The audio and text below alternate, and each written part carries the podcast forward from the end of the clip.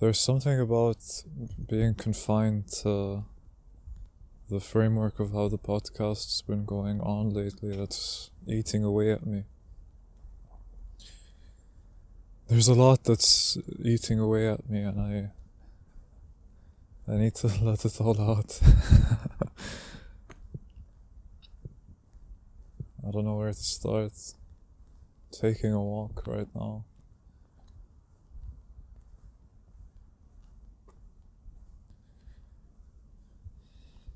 It's calm and it's nice. Weather's pretty it's pretty calm. Weather's pretty nice. Those are all the adjectives I can use right now. It smells like dog shit. There's a lot of dogs in this park. Not now, but there's usually a lot of dogs here. So there's this tree in front of me right now. Spring is starting. It's the 21st of March, and I just stared at this tree for a good 15 minutes today. Maybe 5 minutes. Maybe 15 minutes is too much. and it's just lovely. It's beginning to blossom.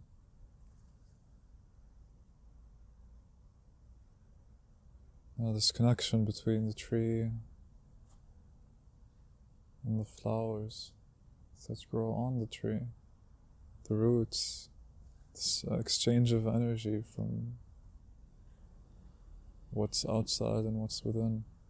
That's not what this episode is about. I've been thinking a lot lately, and I I think that I want to I want to release an episode at least once a month called Midnight Reflections. And it is exactly that. I, I need to reflect a lot of the times when I was when I was thinking about making this podcast. All I was doing was reflecting something that happened to me, an experience, and I talk about it and I say what I think about it. And and usually it's not just you know the podcast so far. It's been a lot of philosophy that doesn't. I don't know what type of value it's giving people. I'm not getting a lot of feedback. I think a lot of, a lot of times when I hear people tell me feedback, I feel like they're scared of hurting my feelings or they're unsure of how to phrase what they want to say. They don't want to say that, you know, this isn't for me. I had a friend of mine who listened to the first two episodes and and he started talking to me and he spent like 20 minutes just to explain that this this just isn't for him, you know. And from the beginning I just looked at him with understanding eyes and I it didn't affect me at all. I just loved to see his perspective. He's about three years older than I am and listening to a guy talk about life isn't gonna do do him any good or give him any value to his life. At least that's how he sees it, and I can understand that. If it's not for you, it's not for you. But if it is, and you want to join this movement, then you're more than welcome. This journey, you know, it's not it's not close to being over. It's it's just beginning. this is just beginning, really. And you're seeing it happen. You know, you're seeing this this thing happen, whether it's it's the podcast or me as a person grow. You're you're watching that and observing, and it's nice. I I, I like to to keep this keep at least my perspective into myself open. You know, beyond the fact that I there's not many people listening right now. It doesn't really matter to me too much. The benefits of this podcast have been too clear for me. I've been seeing this change in myself that I just can't really cope with or understand too well because it's intense. It's real. Imagine talking for an hour, trying to talk knowing that you everything that you say is being observed and would be would be observed for the foreseeable future. You know, I was thinking like I did a podcast with my Finnish friend. I didn't upload it yet. Uh, I want to call it Finnish Meat.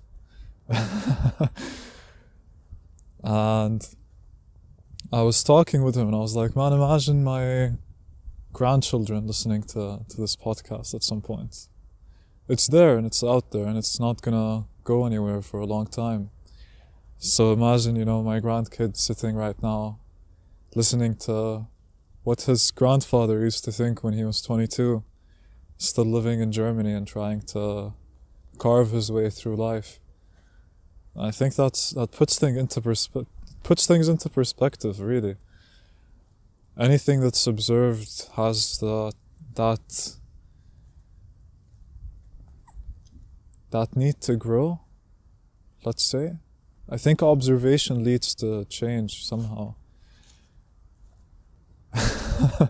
Just like you know, with my analogies lately into football, and I'm not that much of a football fan. You know, I never watched football as a kid and I played a little bit, but I stopped. And I just, I just see it so well, like the system-like structure within football that interests me, and how, because it's observed so much from so many different angles, it, it creates this need for it to keep growing. But if it wasn't observed like that, it wouldn't grow the same way spectators all over the world. You know, almost everyone watches the World Cup. You know, and why? but that's not that's not the point. Imagine talking for an hour and then listening your listening to yourself for an hour and then trying to think about what you want to say. And that's something that's pissing me off a lot about the episodes I'm making, like the past few, like the past episode specifically. Um, I might edit it or change it. I'm not entire, I'm not entirely sure. But I hated the fact that I, I thought too much about what I wanted to say for a long time. And uh, it just takes away from actually being there and talking about what you need to talk about. I really don't like that. When the observer is there, looking at what you have to do. It's like a kid dancing, right? Like a four year old kid dancing, you know, just doesn't give a shit about how he's dancing, but he's just moving his body to the energies around him, to the music engulfing him. There's such a beautiful river here, just so you know. And he dances and he dances, and there's not a care in the world. And he dances so beautifully because he doesn't care, right? And then all the adults look at him and they start clapping and congratulating him and encouraging him to dance some more. And then he realizes, you know, oh, shit, I'm observed. And then he realizes that shit, I can observe that I'm dancing too, you know. Then he stops dancing as well. And then the adults aren't as happy and they look at this kid and he's not dancing the way they want him to and they're not as happy and he can sense that too and he's not happy about it either and then instead of just enjoying the music and moving your body the way you need to and just being there and dancing the dance of life you stop and i i i had that a little bit the past while and i i really don't like it you know it has to be real it has to be as real as it can be i don't want to talk about things because of the expectations I gave to people. You know, specifically, I promised a friend that I'd be releasing theories of existence too this week, and that's what I did. You know, and because I wanted to keep that promise, I I felt it. You know, right before recording, I felt like I don't want this to be about theories of existence. I just want this to be me. and that's what I that's what I ended up doing. That's what I didn't like doing. You know, that's we have to be aware of these things. We have to reflect on the experiences we have, and that's where the real learning happens. You can experience something and you can get a little bit out of it for sure, but it's really reflecting on it that, that gives you something. You look at what happened and you look back and think, what what could have what could have I done better, or how did I actually feel about this? And you listen but it's sometimes not easy if everything's moving around too much. You might not have the time to reflect. And that's happening lately too. I'm trying to be more productive and trying to do more things. You know, definitely like with the book, just writing a book is such a fucked up process. I didn't think it was this complicated before. You know, I I have such a such a profound respect for writers now. Like I've always wanted to be a writer ever since I can remember, you know, and now that I feel like I'm getting somewhere with my book, I also feel like this is where I f- I'm I'm scared the most, right? Because I've been planning this book since like September, maybe a bit earlier, and and I started writing properly in October, and I was writing a bit more than three thousand words a week. A hundred page book is about forty thousand words, so theoretically in ten weeks I would have had 30,000 pages and that should have been sorry 30,000 words. So in 12 weeks I would have had four, almost 40,000 words and that would have been 100 pages and that would be sort of enough for a book. I would have liked to go for 250 but we'll see how it turns out and I was writing and writing writing and I'd sit down I, I used an application called the most dangerous writing app. I like I definitely recommend anyone to check this out this website out just the most dangerous writing app.com and what it does is that it puts a timer for you to write. It doesn't show you if you've done any mistakes uh, any spelling mistakes any grammar mistakes. There's no red lines so your inner critic shuts the fuck up and you just write and it puts a timer for you can put it for 5 minutes 10 minutes 20 30 an hour and if you stop writing for five seconds, it deletes everything that you've written up to that point. Right? And who wants that? So you sit there, I put the timer for like 20 minutes or 30 minutes, and I sit there and I find myself frantically writing just all of this getting out of my system. And it's so weird, you know, it feels like this, it's going out of me through my fingers and onto this page and it gets out and you feel like a certain emptiness inside of you afterwards. It feels nice because I don't feel like that time passes at all. And that's like when you're in flow and it keeps me focused for those 20 minutes if I choose 20 minutes. Sometimes I chose an hour and I find myself, you know, 30 minutes in saying like, fuck, I have to keep writing. And I, I do it and, and like I, I write about, let's say, a thousand words every 20 minutes. So if I put the timer for 20 minutes, I, can, I know I, I'm gonna get a thousand words out. I know that for a fact. So an hour would get me 3,000 words, and that's that's a good amount, you know.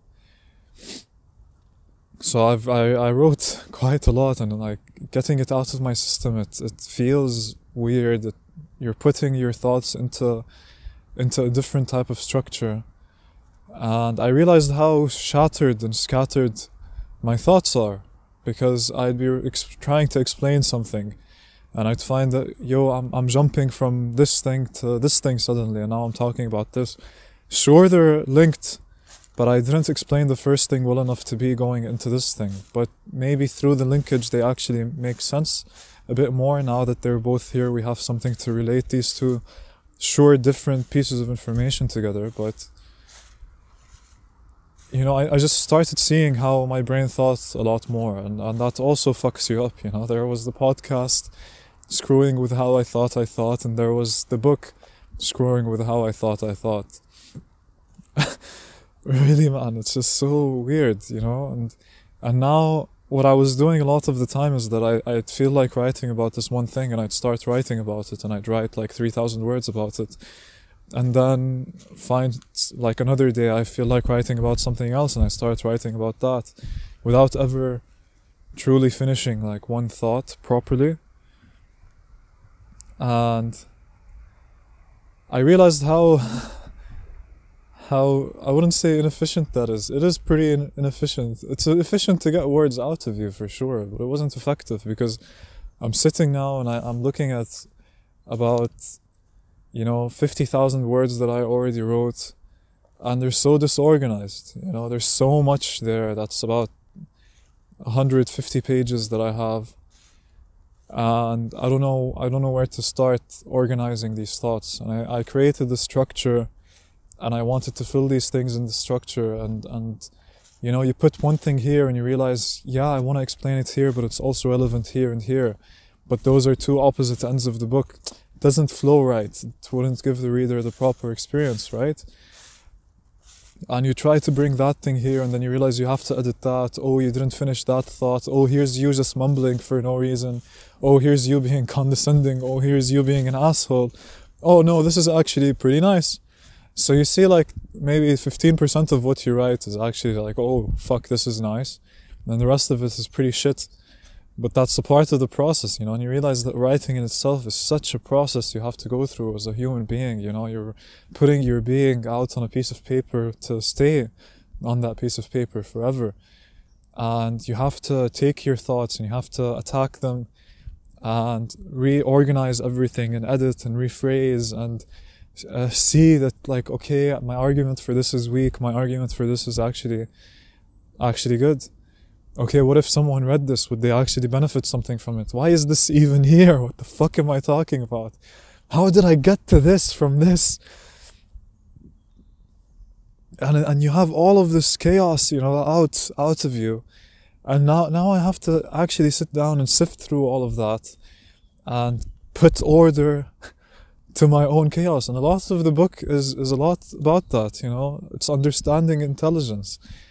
Yeah, I'm trying to to get to the bottom of that. You know, I'm trying to really make sense of that for me and create a structure, at least for me, for my past, my entire life so far, of how I generally view things through this perspective, through this structure that I'm trying to have my readers go through, through this frame. And that's what uh, that's what a lot of the book is about you know? We're all beings of intelligence and we're all trying to understand ourselves and understand what's around us understand everything. And it's not just me it's it's you and everyone in this world. Ever since like we're born into this world we don't know anything. And all we're doing is constantly interacting with the things that we don't know and that continues to evolve and slowly and slowly we get more and more control and how that's all that's that control, that intelligence, that consciousness, all of it emerged as a consequence of the universe just going about its business. And now, because we're here, how relevant, how relevant of a fact is it that we're here? You know, this is it's a big deal. Anything within the universe is is a quality inherent to the universe, and if the universe is infinite, and it just it's confusing where my brain is at right now. You know, I'm I'm when I'm I'm writing something and then I, I some other thought comes in and then it connects with something else and I'm like fuck I I didn't I didn't see it that way before. And you know it makes so much more sense now. You know sure a lot of religions say that we're born that God made us in his image for example. And I was thinking about that I think today. And I thought to myself wait we we're a reflection of the qualities of the universe and through the happens, happenstance of the universe going about its business, we were born. And we're born through the rules that this universe, the, the rules that exist, exist within the universe to begin with.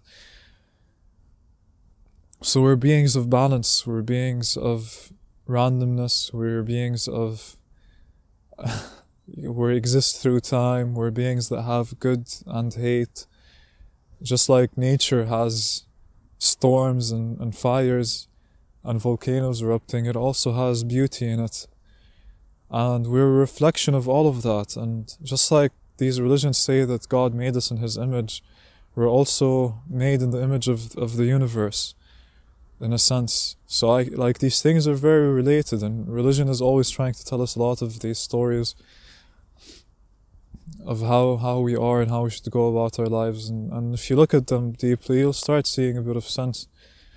Uh, and aside from that, I'm trying to sacrifice everything else that's uh, that seems fun. You know, like a friend of mine invited me to go out today to to trampoline jump house go jumping and, and meet people and have fun in general. And I thought, whoa, that would be cool but no like i have to i have to do stuff you know i have to uh, i have like my my future ahead of me and I think this is such a critical time for me. You know, this is where I need to bring all of these things together, and I don't think I don't think anyone's really going to, like when I'm writing this book and I'm trying to design the cover, Uh, and I'm trying to create an online course and I'm trying to I'm gonna start filming the online course tomorrow morning actually.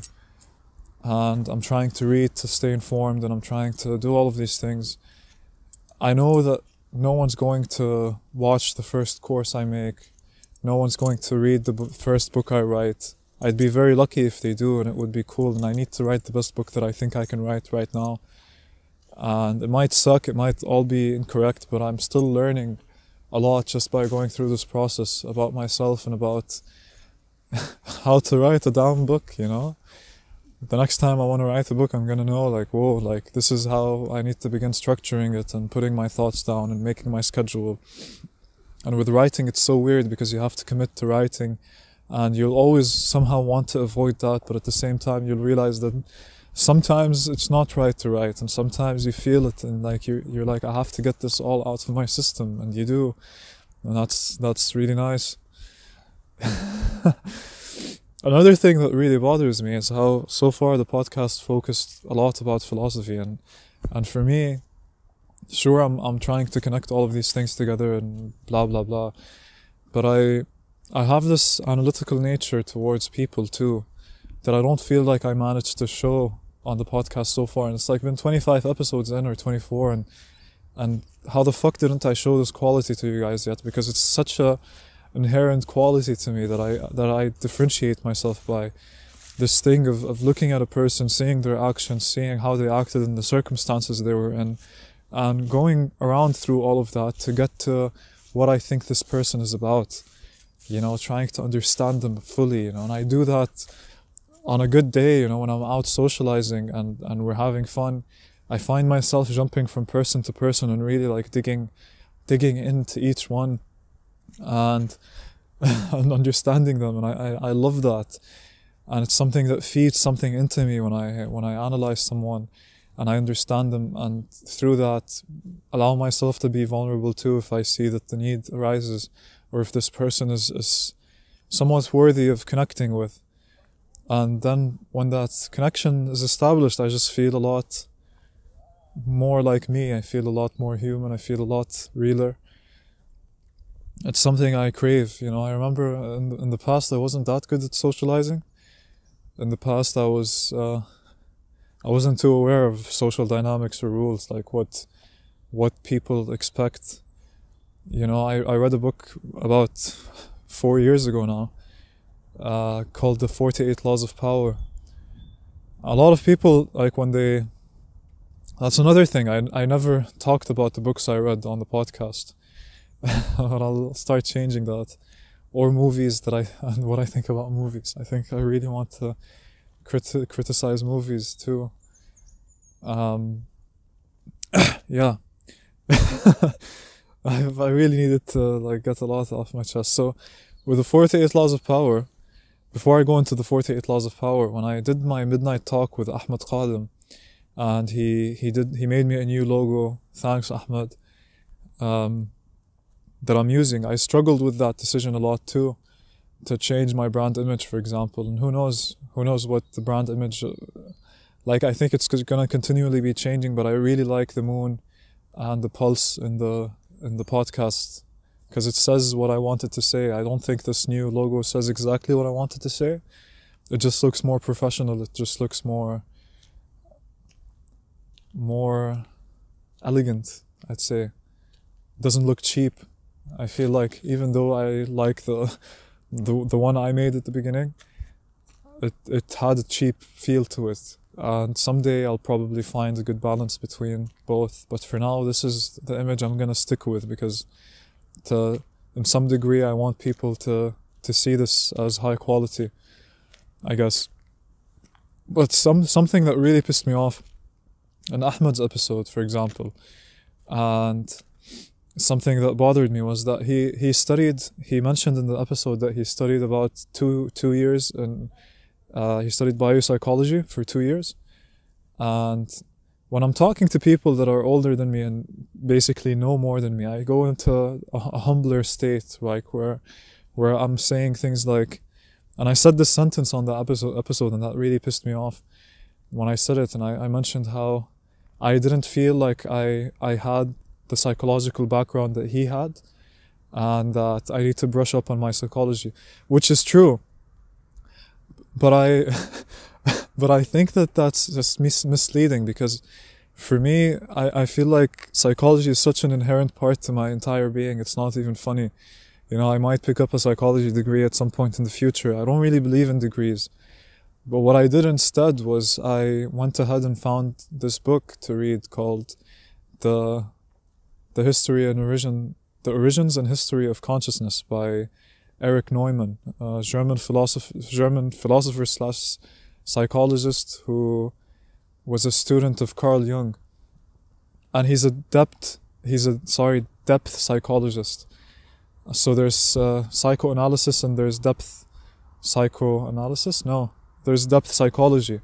So what they do is that they look at the patterns that humanity has taken, has, has been through, as consciousness as a collective thing evolved right? So they look at the transpersonal, so what's happening outside of each individual subjective reality, so society, how society is interacting with each other and the stories that they have between them.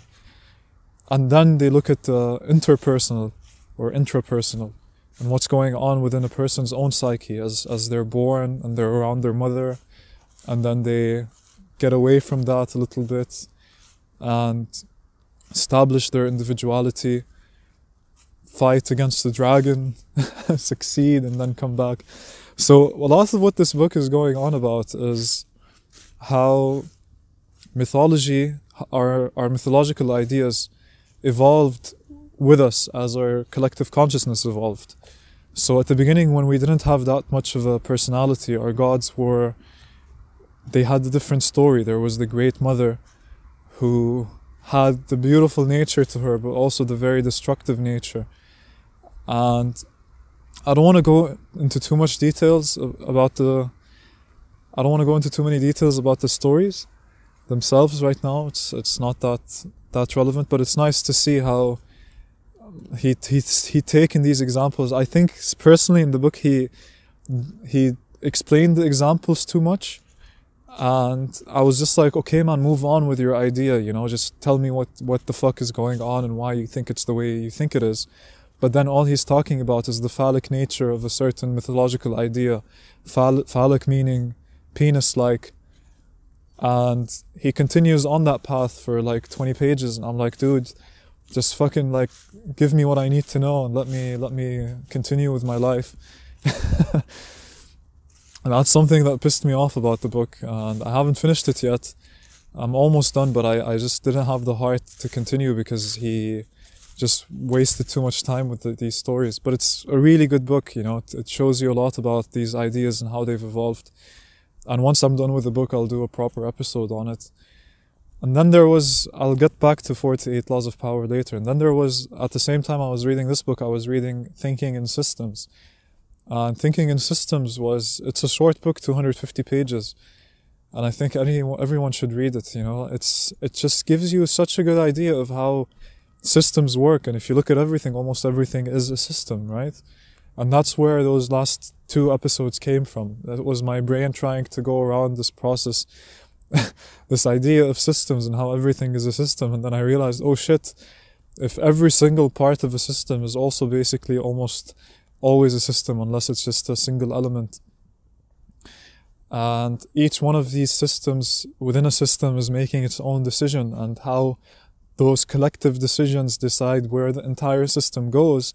But that entire system has to also have the awareness to keep an eye on all of those subsystems in it.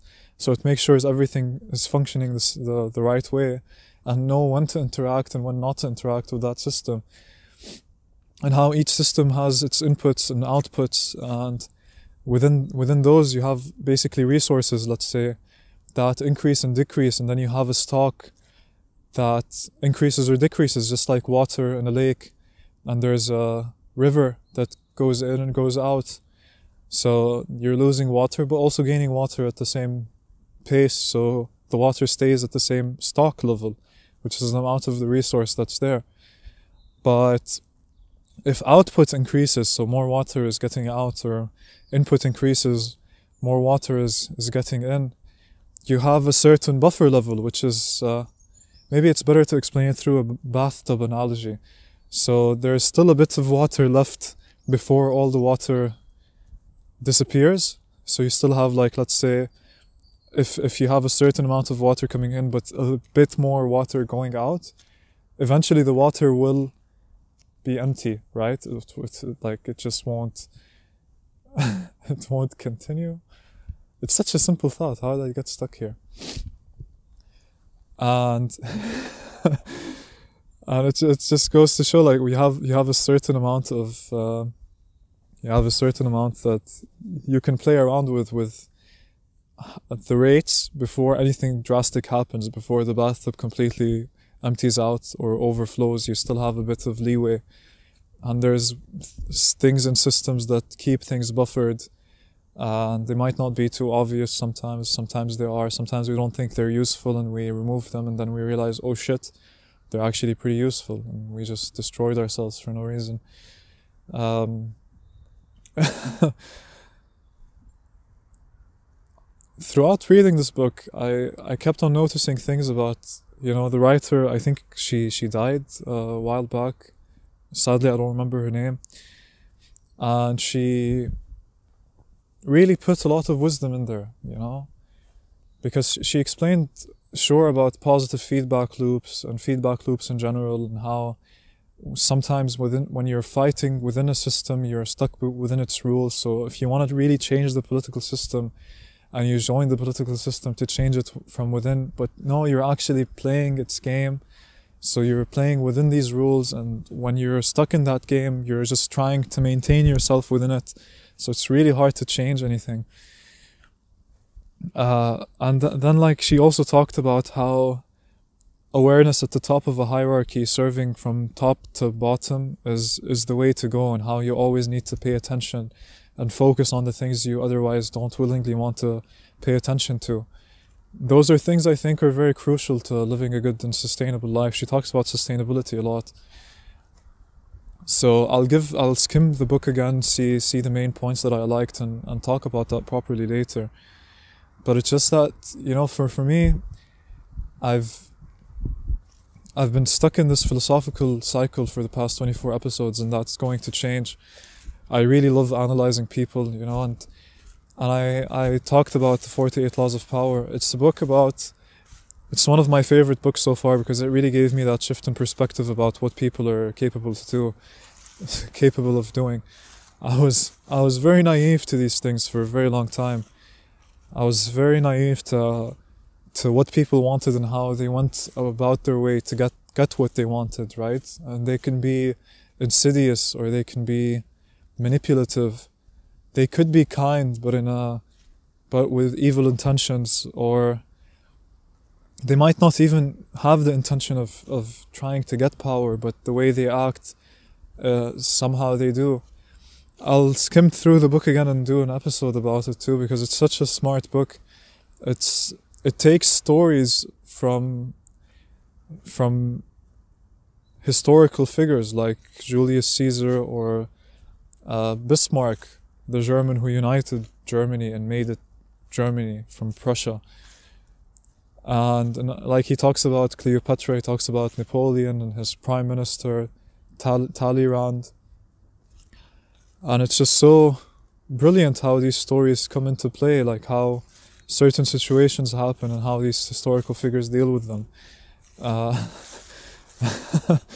you know there's there's that using time as, as a factor or keeping information to yourself and not just giving it to everyone willingly sometimes you need to withhold information about yourself um, he explains how sometimes there, like every person has their thumb screw. Every person has like one thing about them that if you find, you can really understand how they work and you can have a better hand in manipulating them afterwards. I'm not a big fan on manipulating people, but it's good to understand how people are trying to manipulate you. And everyone, has has a weakness as much as they have a strength. There was a lot more in the book, and I'll I'll do a proper episode about that too. Uh, like do an episode series called Midnight Critic or something, where I talk about books and movies. I'm not sure, but I'll I'll think about how I'll do that. I know I know reflections is gonna happen once a month at least, outside of the normal episodes. Um, yeah, because it's so important, you know, and I don't want it to affect the quality of, of other episodes where I want to talk about something specific. But something specific I want to talk about in this episode. Sure, besides the fact that I think uh, listening to a lot of my episodes, I realize like I, I lose myself after I talk after about the 30 minute mark. Who am I kidding? I lose myself at the 20 minute mark. And I find it hard to continue focusing after that, even though like I think like it's it's pretty interesting up until the 20 minute mark. And then I'm like, I can't take much more than this. I have to be honest with myself, and you guys have to be honest with me too. Like, please give me feedback. I'd love to hear any perspective on, on what's going on here. Uh, just write me on the Facebook page, please, Midnight Wisdom. So, I realize like if I'm gonna do long episodes, people might not might not listen, obviously, you know. But then again, I also want to talk a lot, and that's what this this thing is for me, a medium for me to really express myself. And this is the medium I choose. So my suggestion is I'll, I'll try to keep them below an hour, but just pause them and listen another day and continue. But like when you pause, recalling, we have different types of memory. We have recognition where you, when you see a friend of yours, you look at him and you're like, oh, shit, that's you. but then there's recall memory where if you sat down and you try to think of how your friend looked like, you might think it's a bit harder. And when you're doing a test, you're usually using recall memory. But the nice thing about recall memory is that you, when you use it, you reinforce the patterns in your head that, re- that have that memory in them a lot more. So just recalling, like if you pause something and you try to, for 10 seconds, recall what, what you just listened to was about, you'll get a lot more out of it. It's a certain, it's a type of reflection too. You're reflecting back on what you heard but then because you went back to it, you strengthen the the the network in your head that that has that information in it. So just pause, think about what you heard for 10 seconds. And the more you do this, the more of a habit it becomes. I use this with audiobooks, it really helps. I don't use it as often as I like, but I, I need to start doing it more. But then just pause and continue later. I'll talk about this and I'll, I'll end this after after reading the 48 laws of power i, I realized a lot of things that uh, this one girl i liked back in jordan a long time ago i i realized that she was really manipulating me a lot. And i think a lot of people have had that experience one way or another you know with someone trying to to i don't think her intention was actually bad you know trying to manipulate me into liking her. I think that she's just uh, she's just as a person knowing her story i'm not going to share her story. I think she's just been through a lot. And one of the ways that she could cope with being going through that much was by getting the attention and attention basically from other people.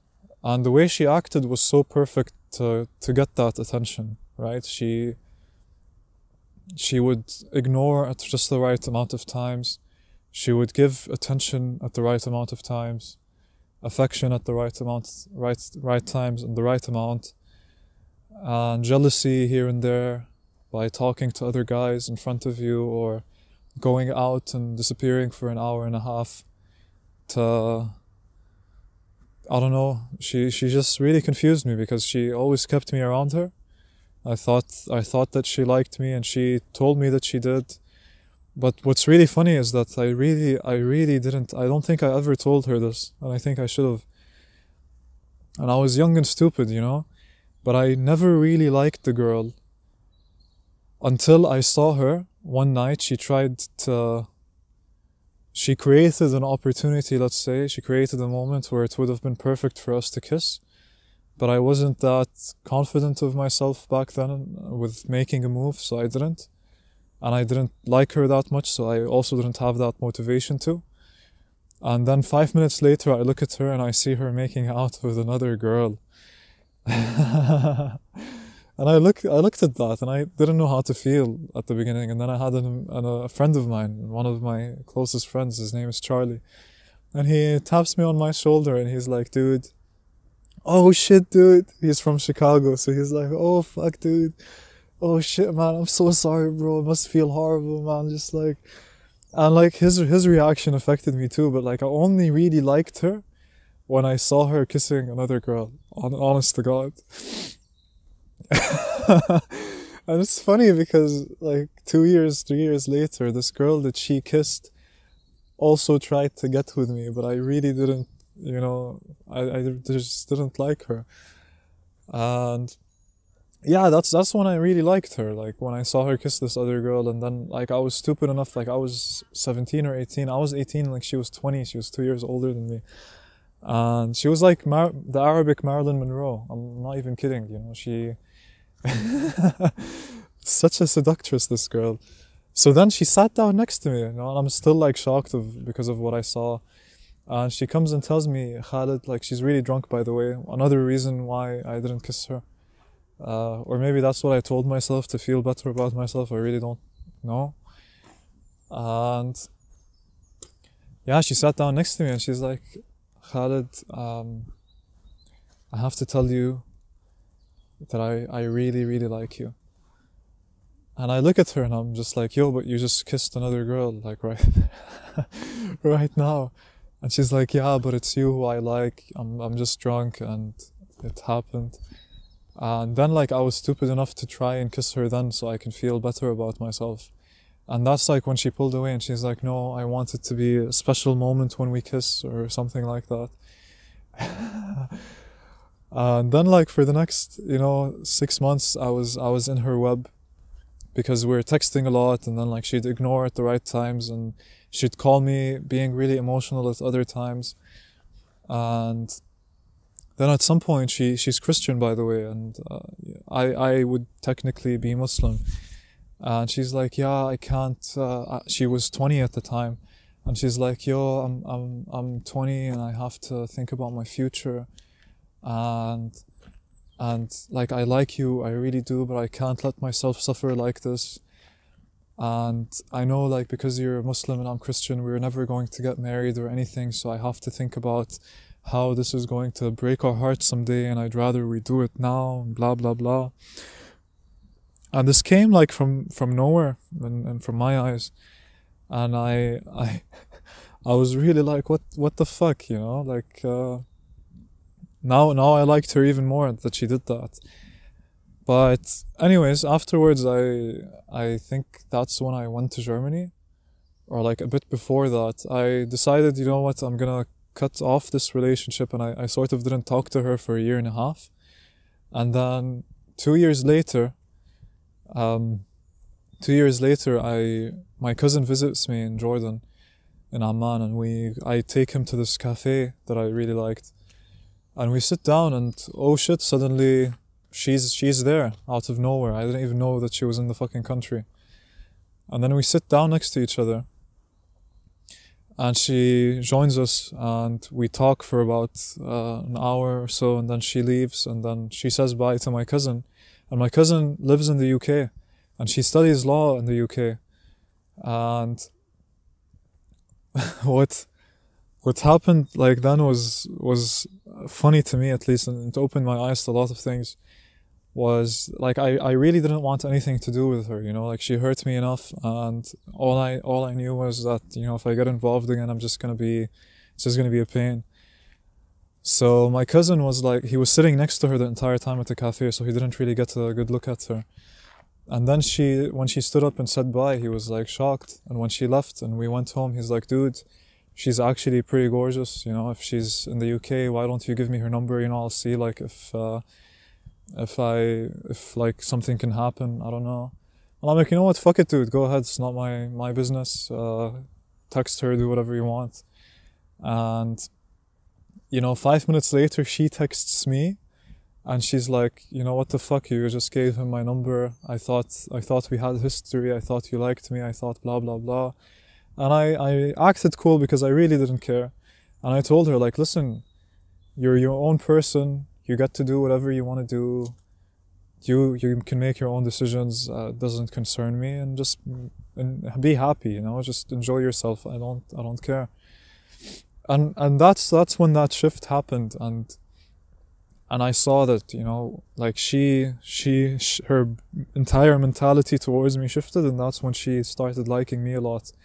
And talking about this right now, like I don't know, like I felt this way about this. I really did like this girl. You know, for a long time she's brilliant in a lot of ways, and she had so much perspective, so many dreams, but she was very misunderstood, and she went through a lot. Very very misunderstood person and trying to to cover that with with just having people around her like her and having that type of bigger than life attitude and and just more than life attitude. That's she was more than life and that's just just like the arabic marilyn monroe really. But yeah she was she was texting me and texting my cousin at the same time. And the funny thing is is that my cousin came over to my house because we have he, he was staying like uh, his mom, my dad's sister, we they built their houses next to each other. So when they come for summer holidays, they live right next to us. So he was sitting next to me on the balcony, and he's like, "Dude," I look at his phone, and she's flirting with him, actually, but then texting me again, you know, saying like, "What the fuck" and all of that. And I thought, you know, that was pretty impressive how you can shift your brain between two states of, of between two frames that quickly and that's a sign of intelligence, fluid intelligence, and like she's she's a really smart girl. Anyways, um, so yeah, like I I do my parts of texting, and he just continues texting her, and at the end, like I I I I was like, you know what, I want to see how this how this goes, and I text her, and I'm like, yeah, you know what, I I do I do like you, and you're you're like the you're you're you're like the one I want, and blah blah blah. And she she admits that too and then we meet again and you know we, we sort of start hooking up and all of that. But at the same time i always kept this emotional distance between between me and her because i knew like it wasn't it wasn't gonna last. And a month into it you know it was like the first relationship i got into. I wasn't really good at relationships. I i let's say i i told a lot of people or at least the, my friends that you know oh like I'm, I'm hooking up with her. I was really proud of that because like a year and a half two years of trying to to a year and a half of trying to make someone that i really loved f- fall in love with me. And like she was in love with me but she kept on creating this distance. It took such an effort to make this happen you know mentally emotionally you know physically a lot of the time. And you know in hindsight i as a person like learned to not share that much with people for sure which is something we should all learn.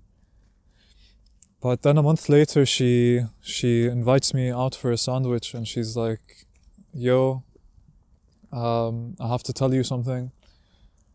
And she tells me that for like last week she was ignoring me for a week and she tells me like last week that she she she isn't this type of person and she didn't expect this from herself blah blah blah. But she cheated on me. She was drunk at a party and uh, started making out with this other guy. But once she realized what was happening she quickly stood up and left the entire party. And i can i can understand on many levels why she why this happened you know. I wasn't mature enough to handle that type of relationship for sure. She was older than me she was mature she was like smarter in a lot of ways but i know that before anyone or anything that this girl really saw in me saw a lot in me. And that's what i what i really appreciated about that is that she saw she saw me in a way other people didn't. And that's why she she really did like me even though i was young and socially awkward and and I didn't understand too much. You know, I was I was I wasn't that socially awkward, you know, but I just still fucked up a lot with my with my social cues, sharing information with the wrong people, uh, trying to get attention the wrong ways, all of those things. You have to do that in a very clever clever way. I learned, and and then she told me that, and I was I was just like, oh shit, you know, like I I don't have that emotional connection to you to begin with, so this doesn't really hurt me too much. I didn't tell her that, but I, I just asked questions. You know, I was angry, but I was I was I was frustrated and angry, but also very okay with it at the same time. You know, my ego got hurt because I was cheated on, but emotionally I was really detached from this girl at that point, and it was a funny dynamic. You know, like uh, she wanted us to still stay together, but I I was like no, and when I tried to break up with her, she broke down and cried and went to the bathroom and came back and told me that she almost fainted and she puked and all of that. And I was just like how how the fuck am I supposed to break up with you if you're like this? And it was like the first breakup I wanted to go through. And she's like no Khalid I'll wait for you. I'll uh, I'll wait for you. And I, I I didn't really react to that too well but then I was like no like it's it's done but then like an hour later we were at, at this bar have, at a party and, and I see her sitting down and I go and I sit down and I talk to her. She seemed really sad. Then I went back to my jokey usual self and I joked with her and gave her a bit of attention and I, I was like, you know what, we're, we're cool, you know, let's go, go at this again. And, and, but still after that, I still kept a lot of distance and afterwards, uh, when she left to the UK and I, then I went to Germany, it was just uh, she texted me and she's like, like, uh, do you still feel anything for me, really? And I was like, no, I don't. And she was like, okay, that's fine, I understand. And she she left, and uh, we haven't really talked since, which is fine by me. But it's it's nice to revisit the story. She was a wonderful person on many levels, and I didn't know how to maintain that let's say, and I didn't know how to explore that properly. I was too excited about having someone I can hook up with that I focused on her too much physically, for sure, instead of focusing on her, her what's inside of her, you know. I could have shared a lot with her and tried to explore her more. But for her, it was always a story. For her, there was always drama. There was always something going on. She had to, you know, this one time we went to a cafe together and uh, this dude working that was working part time at a cafe. He was a cool dude. I like him, intelligent, down to earth, and he sits there with us and he he starts uh, talking to us. And then she goes to the bathroom a bit, and then she whispers to me, and she tells me, "Oh Khalid, don't tell this guy that uh, you and I are dating. He likes me," and she kept it at that. But if she continued, I probably would have heard the words, and I want him to continue liking me. You know, imagine imagine hearing that from a girl you're dating. You know, don't tell these people are dating. Don't tell these people we're dating. So she did have that issue. So why I'm telling you all of this story, you know, the background of it is, before she dated me, like two years before she dated me, there was this guy in her school, I think, or something that she also dated. I'm not gonna mention names, obviously, but this guy. Um, like if anything i know this woman picks her men for intelligence right? Or the potential that she sees in them. But at least i have to believe that for the sake of my own ego right? Because i think that i want to be considered intelligent right? So anyways i'm gonna sit down. Ah let me see how long this episode's been. Don't want to bore you guys to death. 54 minutes. God damn fuck it, midnight reflection. Uh, this guy, and this is like my psychoanalytical part coming up soon. I follow this guy on Instagram for for for a long time now, and at the beginning, you know, I, I, have seen his posts he's a bit eccentric, ecstatic. He tries to be larger than life too, with a lot of what he's about. You know, it's it's like a lot of people are like that, but with him, I felt something was a bit different. And then he started, like the past two weeks, he started posting a lot of uh, texts on Instagram, things he's writing, his own story. He starts writing about his past life, how. I don't know how, how like, I don't know how detailed I need to be. Fuck it. Yeah, I'll be as detailed as, as I need to be. He starts writing about his story on, on Instagram and he talks about how he grew up in a very tough, rough life where his mom and dad were really working hard to to pay for him and his sister and family to grow up and then his dad died at a very young age. And he was living a rough life and his his other family like his uncles and all of that didn't support him. And then he still like worked really hard. He went to to UC Berkeley I think that's what the university is called it's supposed to be a good university and then then this is what really bothered me about his stories aside from the fact that he's sharing maybe too much um, he kept on writing what the things that he learned from life very similar to me. I don't share that stuff. I'm trying to write a proper book and put it out. And what he's doing, he's like writing notes, lines, like saying like these are the wisdoms that he's learned. Um, one of them would be like, uh, I learned not to focus so much on women and focus on myself. I've been chasing women for too long, and that affected me. Something about how I can't really think on the top of my head a lot of what he said. But this one part was like, I'm a brilliant genius who can plan years ahead into the future. And then this other one that comes along, I'm a brilliant genius that can play chess like a beast. I'm a brilliant genius. I'm a brilliant genius. I'm a brilliant. I kept on just seeing this I'm a brilliant genius dialogue going on over and over and over again. And that bothered me a lot. You know, I, I was like, you can be the, the smartest person in the world, you know, you'll, you'll still be stupid. So why are you reaffirming this thought that you're a brilliant genius, not only to yourself? I wouldn't have a problem with you re- really affirming that to yourself if that keeps you going. But if you have to reaffirm that to literally every single person that's in your network, that's that's sort of too much, I think. So I sent him exactly that on Instagram. I'm like, dude, you know, I appreciate what you're writing and all of that, but I'm just seeing too much of the I'm a brilliant genius dialogue. And I just want to understand where you're coming from, you know, especially like where the need for you comes to try to not only affirm that to yourself, but affirm that to others. Reaffirm that that to others. And he replies with like with this very condescending tone, like uh, if you're trying to judge me, I won't tell you anything. But if you're trying to understand me, then sure, be my guest. I'm like, dude, I, you know, I really don't care to judge you. I just want to understand where, the, where what the fuck you're about. Two ducks just flew into the river. That's nice. Always liked ducks. the first time I saw a duck was uh, really a big deal for me.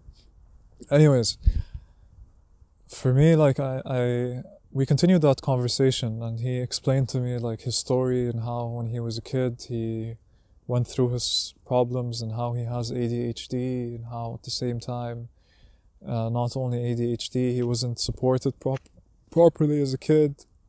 Grades in school sucked. Uh, people didn't appreciate him enough and how he decided to pick up chess because he saw a few of his friends play it, and two months later he won uh, the school championship in chess or something like that. And he kept on like usually when I when you talk to people, they're they're not that enthusiastic about telling you everything about their life, but he he was for some reason. I uh, I didn't mind the perspective. You know, if you want to tell me your story, go for it. Uh, more input for me, and he did and the the issue the issue I had with with the way he told me his story is that the way he talks to you is a way where he tries to establish that relationship very clearly. He's like, I'm talking to you. I am smarter than you. I'm more intelligent than you. You'll I'll always be more intelligent than you. But hey, you know, I'm still a cool dude and we can be friends. But as long as we're friends, you can always be sure that I'm smarter than you. Right? and he he establishes that dynamic as soon as he can you know i said something and then he misunderstood what i said and he answered incorrectly so i told him like oh dude i didn't mean that i meant that he's like oh no dude uh, the way you worded this means that you meant that and I answered you according to the words that you used. You know, good for you, man. You know, you understand words, and words are a lot of how people interpret them. Fantastic. But I love how, you know, you you misinterpreted what I said, and you turned it out to be that I miswrote what I said instead of you misinterpreting it. You know, and it wasn't that he was wrong it was that I was I was wrong, and he's just kind enough to point out to me that I was wrong, and was also cool enough to still talk to me even though I was wrong, and to be like, "Oh, dude, it's fine," you know, people make mistakes all the time, and still like create that type of dynamic, and you know that that sort of left me in a in a weird place, you know, because I I listened to him and he talked to me a lot more and he sent me more and more messages. And then he sent me like five pages of his life story that i actually read through. And i didn't answer him directly. And he was like dude i just shared something with you. Like it's really personal. How how can you ignore me? Blah blah blah. And i was like dude chill you know like uh, just chill the fuck out. And you know I, i'm mentioning this because i I, I part of me was like, yo, I, I want to s- try to understand this person a bit more, but at the same time, I had this very bad feeling about him. I had this very bad vibe, you know, like I, stay away from him. This is not good for you. Um, and I think like I, I thought about it and I talked about it with a friend. It's because you know, sure, this guy, this guy might might have a high IQ. He might have a very high functioning cognitive brain uh, good for him. You know, not a lot of people are born. Ha! I see, like this one duck is like chasing these other two ducks with its head. You know, it has its head pointed down and it's just going at them like ah. Is this how ducks play? you know, it is actually. I think it's midnight. It's always midnight on Midnight Wisdom. No, it's it's midnight. It's midnight, guys. Um, yeah it's always midnight on Midnight Wisdom.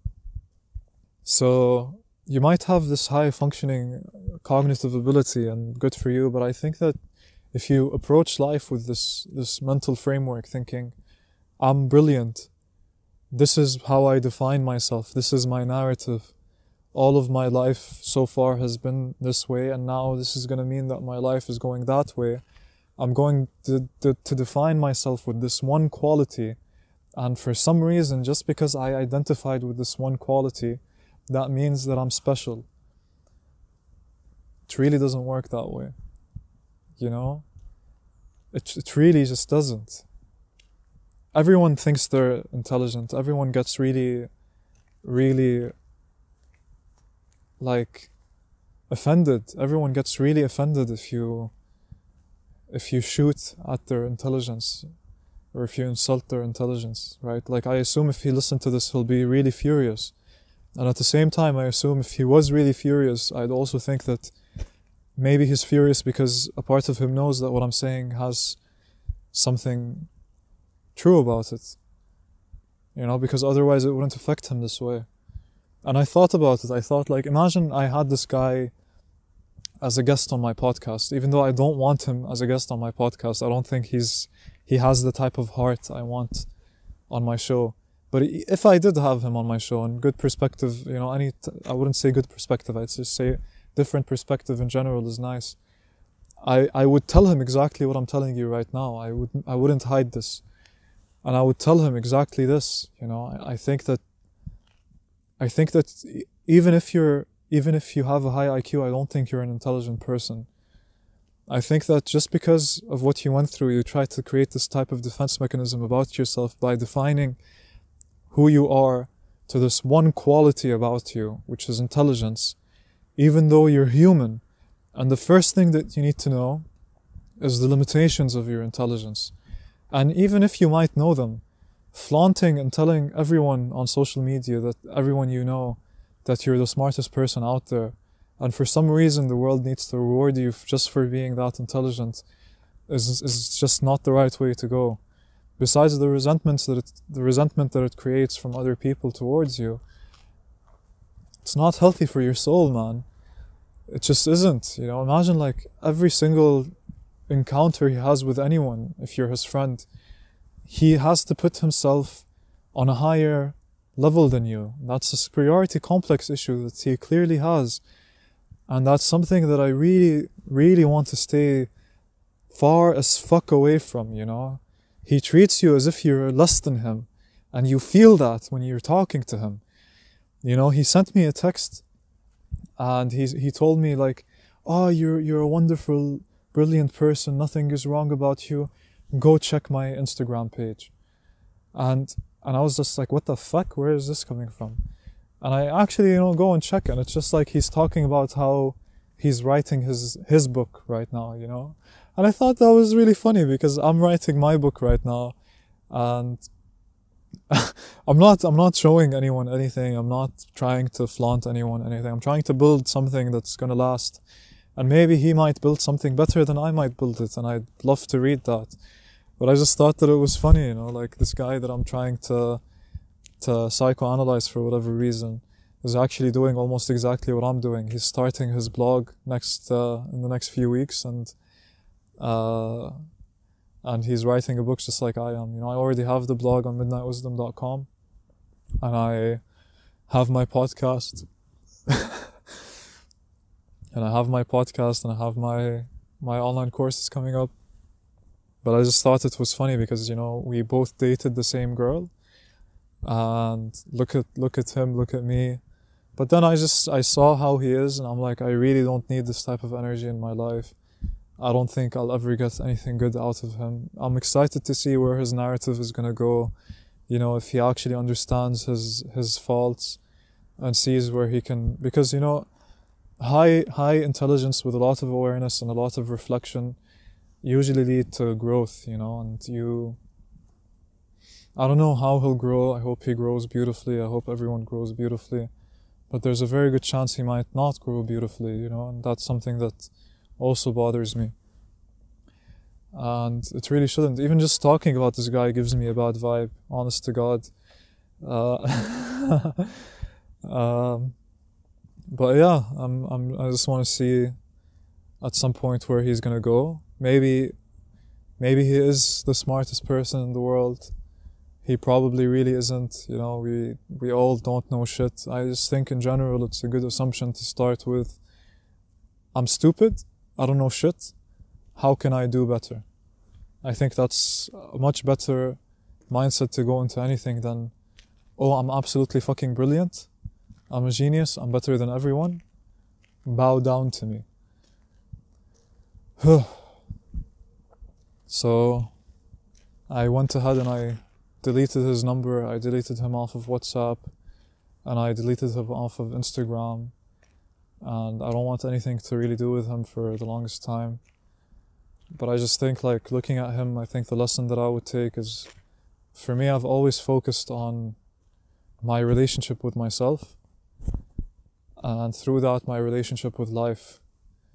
And I'm trying to understand that my narrative for me isn't so much about myself as it is about everything else as well. It's not just about me. Everything else is too and it's all a part of one thing that's that's bigger than all of us together. Moving in whatever direction right? Sometimes i meet people and i think like i think about it from my perspective and i think what can this person bring into my life? And i look at the person and i i see I see I, I see it in a way that within my narrative I think oh this this is about me but once I look at the person and understand them and then see myself interacting with them, and a lot of the times I'll I'll analyze people and give them my thoughts about themselves in front of them, and then then I'll see something, you know, in their eyes, a bit of of a bit of comprehension, something that they needed, for example, and then I realize, oh, this this was never about me. This was about them this entire time. And maybe for them running into me was something that they needed or maybe it wasn't. But why did I assume it was about me just because I was the one experiencing it? You know?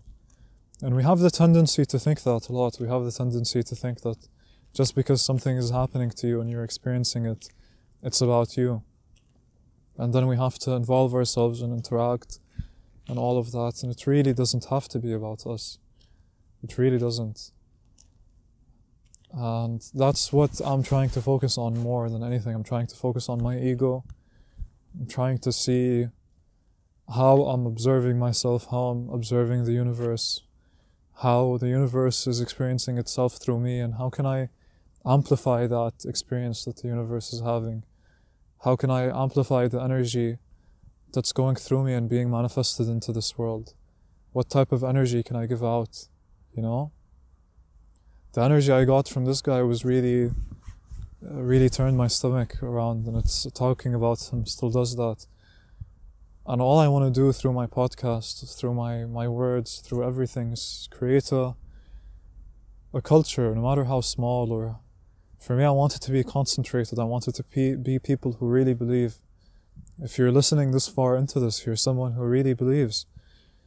And what, what do we want to believe in? I want us to believe in a, in a world that's full of play, a world that's full of potential, a world where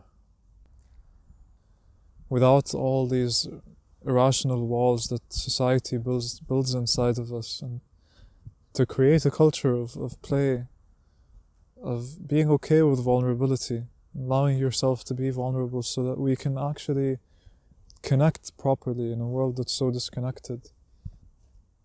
To try and manifest something beautiful out of the world and align ourselves with that.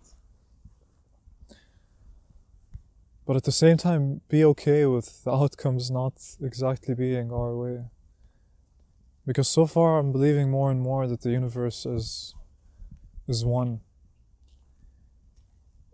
that might change at some point but i, I really doubt it. Uh, but it still it still might.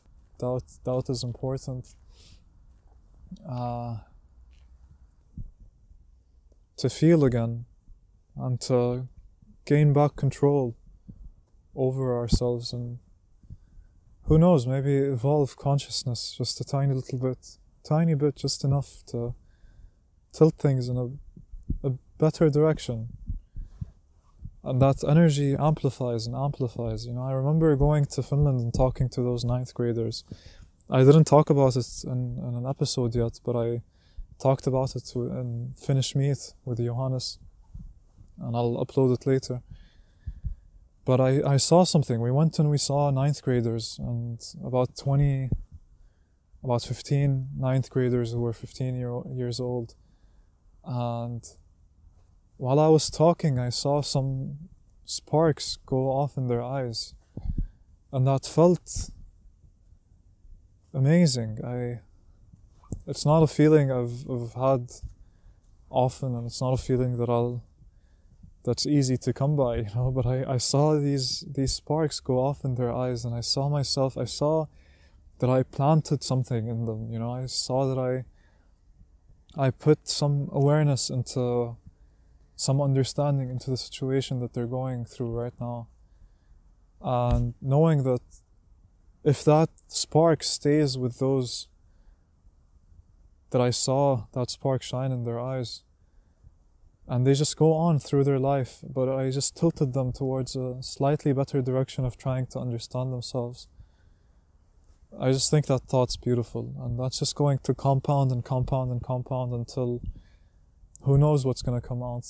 Just from that one interaction, I'll, I'll probably never see them again. I really hope I do. But who knows what's to come out of that.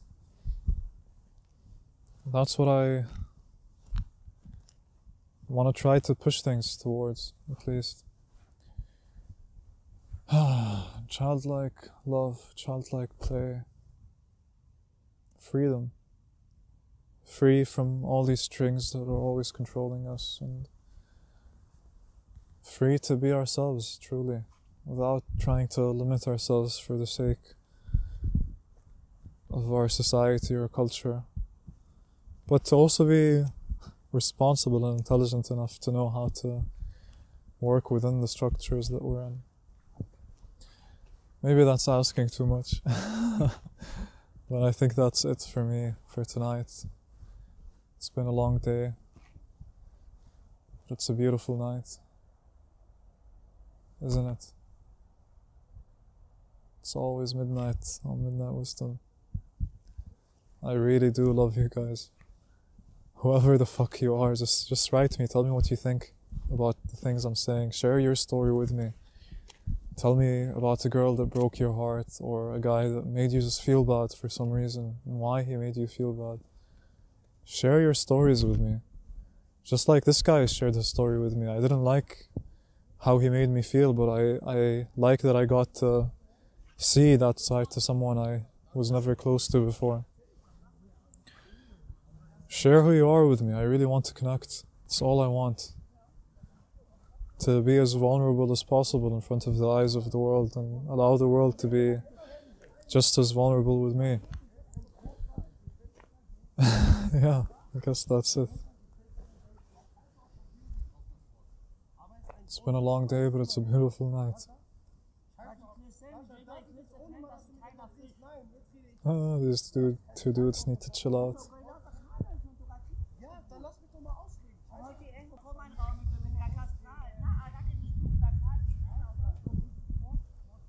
Scheiß da auf.